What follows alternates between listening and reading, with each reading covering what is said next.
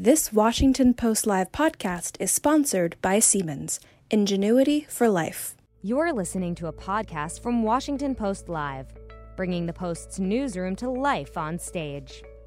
Arkansas Governor Asa Hutchinson joined the Washington Post to discuss the impact of the coronavirus pandemic on his state. Let's listen. Hello, uh, welcome back, and welcome to Governor Asa Hutchinson of Arkansas. Is he with us? I'm with you. It's great to be Uh, with glad you. to see you. We're trying our best here, Governor, with all this Skype. Thanks for being here at Washington Post Live.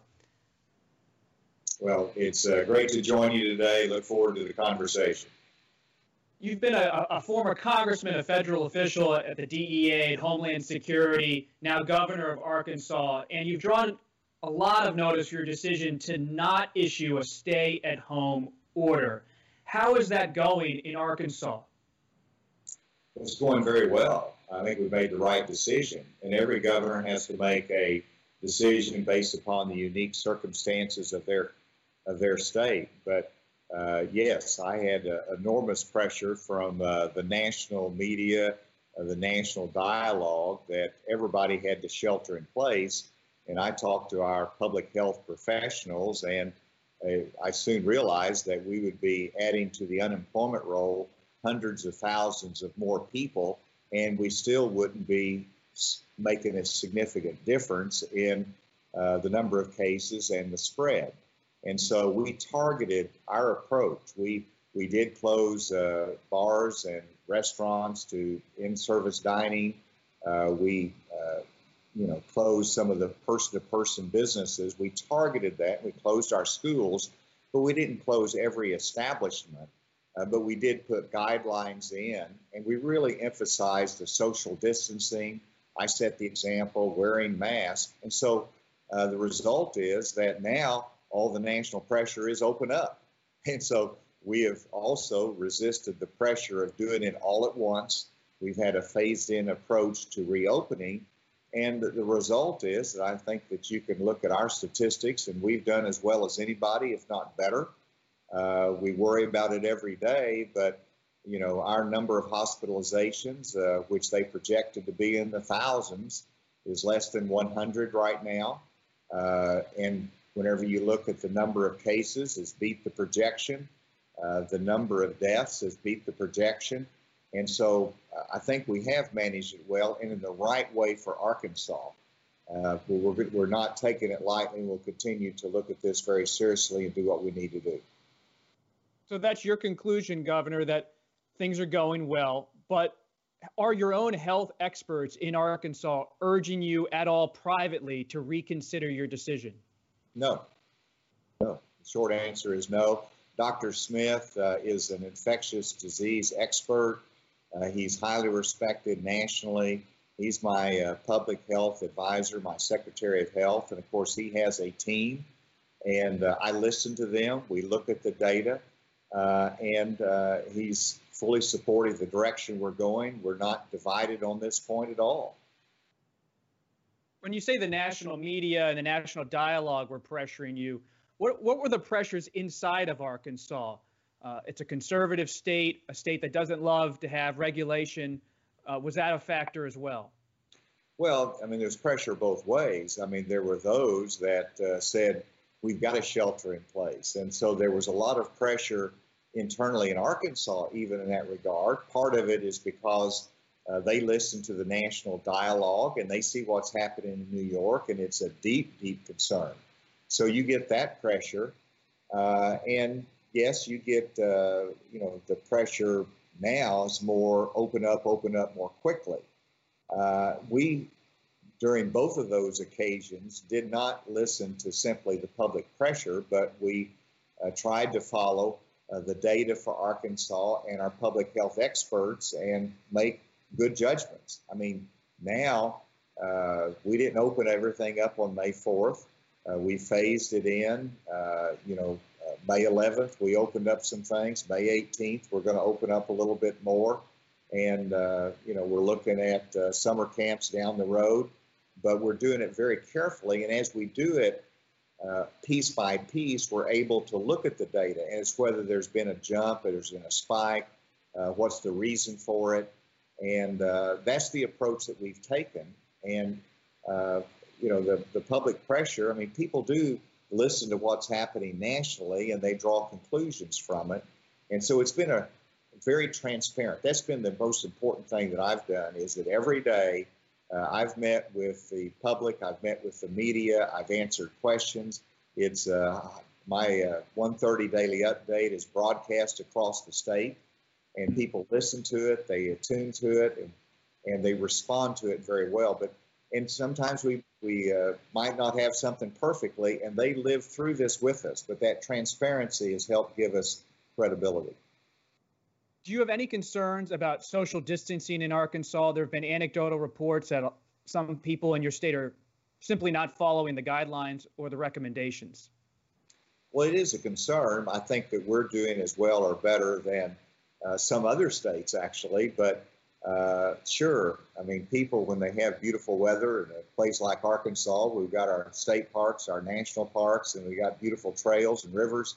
People like to get outside, and sometimes they lose focus on the on the uh, social distancing. And then, you know, when people have been cooped up, uh, they want to get out, they want to shop, and most of our employers have set per- a very good example where uh, they do the social distancing, the wearing of masks by their staff, but they also construct their store in a way that allows for social distancing. But this last weekend, yes, I saw some examples of stores in our state and elsewhere across the country where they did not follow the guidelines, they did not uh, socially distant as they should have, and uh, you know, I raised the uh, profile on that. I raised the question. I make a few calls on it. So we all have to do better there because as you open up businesses, what's going to keep us from not regressing or having a resurgence is our adherence to these social uh, distancing guidelines. That's our hope for the future until we get the vaccine. Where Arkansas is so critical for the nation's supply chain for meat where are your challenges right now on that front? Well, first of all, we're meeting those challenges. We have over 60 uh, meat processing plants in Arkansas, from poultry to beef uh, to catfish. And, uh, and so those processing plants are important for our national and international food supply chain.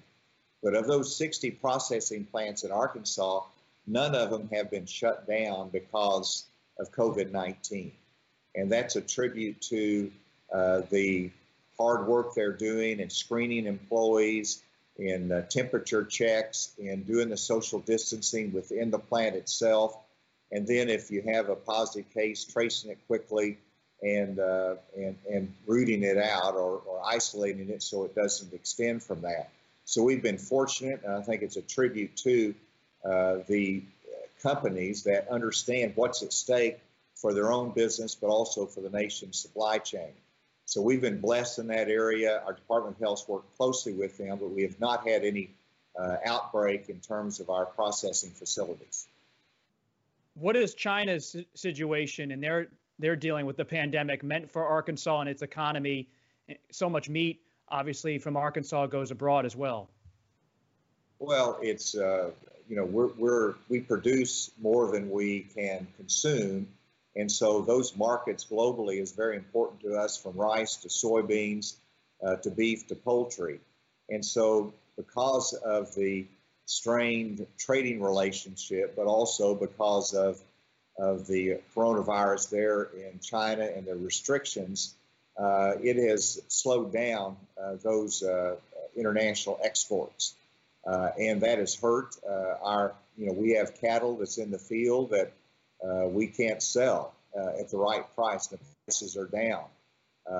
But you know that's going to come back, and it's going to come back very quickly. The supply chain is going to even out. So it has been a hit to our farmers, our ag community, uh, but they're they're used to challenges and they're working their way through it. What do you need right now from the federal government, from Congress? Uh, well, first of all, in terms of Congress, they what they've done in terms of supporting financially our small business people, the unemployed with the extra payment, really working to get cash back in the economy very quickly. That has helped a great deal. And uh, so I applaud Congress for uh, their action on stimulating the economy and getting help financially to those families that need it. Uh, in terms of the supply chain, uh, you know, our need has always been in terms of testing, but I heard a little bit of Gov- Governor Northam, and I'm like him that uh, we're making great progress there. Uh, at first, we couldn't get the uh, we couldn't get the supplies, the swabs, we couldn't get the antigens that we needed for the testing equipment that we had. Uh, but the federal government said, when you need it, you'll, you'll get it. And they saw us that we were not a hot spot. And so they shifted a lot to the other states. But uh, in recent days, the supply chain has caught up. And so we've been pledged 90,000 uh, test kits uh, this month. We're starting to receive those, which will be more than sufficient to meet the goal of 2% of our population being tested. And that's the goal I set this month is 60,000 to be tested. Uh, we're marching toward that goal, and that's reliant upon that supply chain that comes from the commercial sector, but it's also uh, guided by CDC, and thus far, uh, that's working. And so you ask me what we need. It is that consistent supply chain, consistent supply chain, because as you go into the fall, we've got to have that testing capability. Uh, we've got to have that consistent supply chain support in, or, in order to avoid a resurgence. You've had an outbreak at a state prison. How is that developing? And do you see yourself maybe encouraging more prisoners to be released in the coming days and weeks? Well, we did have an outbreak uh, in Cummins Maximum Security Facility. And so uh, these are not inmates that you can just say, well, you ought to go home they have to be incarcerated. And so, but we did, we really went the extra mile. We tested over 1,000 inmates. So, uh, and, you know, many of them were negative and uh, most of them were not symptomatic. But we wanted to make sure that we knew who was negative, who was positive, and we separated those. And we did uh, make sure we had room in the facilities for the isolation, for the separation that was necessary. The concern is also about the staff because they go back in the community. We tested the uh, staff, we've dealt with that issue. And so I think in that prison system, we, they're starting to recover, uh, but we're on the guard at every moment because we have multiple prison facilities in Arkansas and we could have an outbreak at any time. Obviously, we're not allowing outside visitors, but staff continues to go in. And so that testing, uh, make monitoring is very important, and so far we haven't had any further outbreak.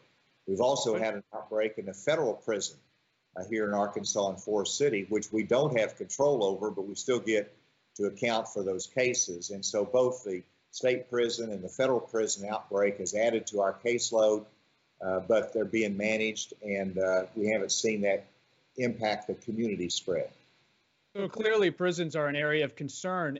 What's your strategy moving ahead with prisons? I mean, if there are possible outbreak hotspots in Arkansas. Well, the first thing that we did was to release those that were uh, not sex offenders, that were not violent, uh, inmates that were, were within six months of their release date. If they had a good parole plan, we've started to uh, work through the release of some of those. I think over 300 have been released. And what that does for us, it frees up some of our prison space so that we can, if, if there's an outbreak in an area, it's easier to isolate, to separate. And so we've done that. And then, secondly, uh, our Department of Health has worked very, very carefully uh, with our uh, Department of Corrections to make sure we've got the right uh, protocols health wise in those other facilities. What are you seeing in struggling communities, uh, particularly among African Americans in Arkansas? What's the data tell you about how this virus, this pandemic, is affecting them? It is a higher proportion than uh, what is reflected in the population. So they are disproportionately impacted by COVID 19. Uh, there are going to have to be a lot of studies done as to why that's the case. Uh, obviously, some of the underlying uh, adverse health conditions that exist in uh, the population uh, does impact the outcomes as well. but we'll have one of the things I hope that we can do and we plan to do is to use some of the CARES Act funding for specific research and addressing some of the minority health needs, particularly with COVID 19. One of the things that we're doing this month in testing is that we're using our Minority Health Commission uh, and their mobile lab. We're equipping it for testing capacity to go in the minority communities to make sure that we can do the testing necessary there. That will help give us uh, good information for planning on the future as well. What's your plan for this fall for schools, for high school football in Arkansas? Uh, let's open up. Let's have school. Uh, that's the short answer. But uh, our university, uh, most of them have already announced that they intend to have classes as normal next year. We're working on a higher education uh, testing uh, protocol so that we can have quick response testing available in our college environment. in terms of our K through 12, uh, we're planning on school as normal next year, understanding that we're going to have uh, potential of a resurgence. We won't have a vaccine yet, uh, but we've got to be able to plan for those type of normal life activities uh, with the understanding that we're going to have to respond quickly if we have uh, potential for a resurgence or some positive cases. And so it could be that uh, we'll start next year K through 12 there might be a positive case in a school. You've closed down for a week to make sure everybody's isolated, cared for, it's clean, and then you restart. So there'll be some of that potentially next year, but we intend to uh, proceed. I do have, right now, we have not made announcements on team sports and decisions on team sports for uh, midsummer and on into the fall. We hope to be able to do that uh, a little bit later this month. Governor, Dr. Anthony Fauci is testifying right now before the Senate. I know you've spoken to him at least once. What is your relationship with the White House and the task force as you plan for your state and its reopening? A close working relationship uh, with the uh, task force. Uh, uh Dr. Fauci, uh, we've talked to him on the phone with Dr. Smith, my public health advisor. He's actually looked at what we're doing in the state and has applauded us as doing a good job. Uh, Dr. Birx, we've talked to as well. So they have been very important in terms of information flow, in terms of help with testing, uh, in terms of the infrastructure that we'll need in the future. Uh, you know, we had a great worry about, you know, having the ventilators that we needed. And uh, we are half, we're going out on the open market to buy those ventilators. Well, then we realized we actually had sufficient ventilators here, but the federal government said, if you need ventilators, we'll get you ventilators. And so it was just a, a good partnership with them. In terms of the future, uh, you know, we wish uh, we need to get the vaccine. We were dependent upon them to accelerate that. Their use of the Defense Production Act has been very, very important, and that has enhanced uh, the uh, testing availability that we have, as well as given us confidence that if we need ventilators, we'll have ventilators, even though I think that is uh, pretty much uh, by, passed us by at this point and that we're in good shape.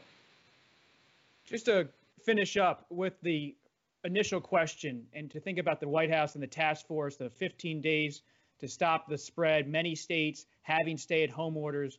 Do you believe that many governors did too much they moved too fast to institute stay-at-home orders?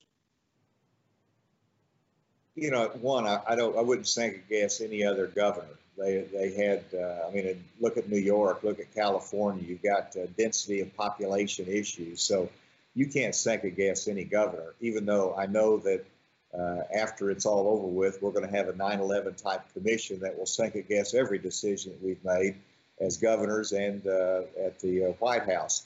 And I look forward to that actually because that kind of review is very important for us. Uh, but all I can say is I'm confident that we made the right decision. And it's going to allow us to restart our economy and re engage that more quickly. It's going to reduce those that uh, have been unemployed. Uh, I can cite example after example of company that's come to me and said, thanks for not shutting us down. Our people are still working. and it wouldn't have done any good for us. So I am very pleased with what we've done.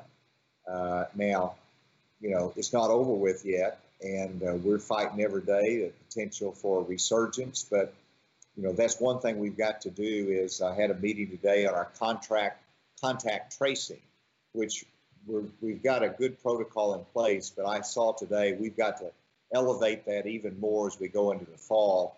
That's the kind of effort that uh, we'll be doing here in Arkansas. Just one quick fi- final follow up. You say it's not over yet and there could be a resurgence. Is a stay at home order still on the table for Arkansas in the future? Well, everything would be on the table in the event that we had a resurgence. So we would look at that. But I think based upon experience uh, and based upon our infrastructure that we have now, including contact tracing and testing, that uh, that wouldn't be necessary and that would not be the right step to go. It would really have to be a dire circumstance in order to go to a shelter in place uh, in Arkansas.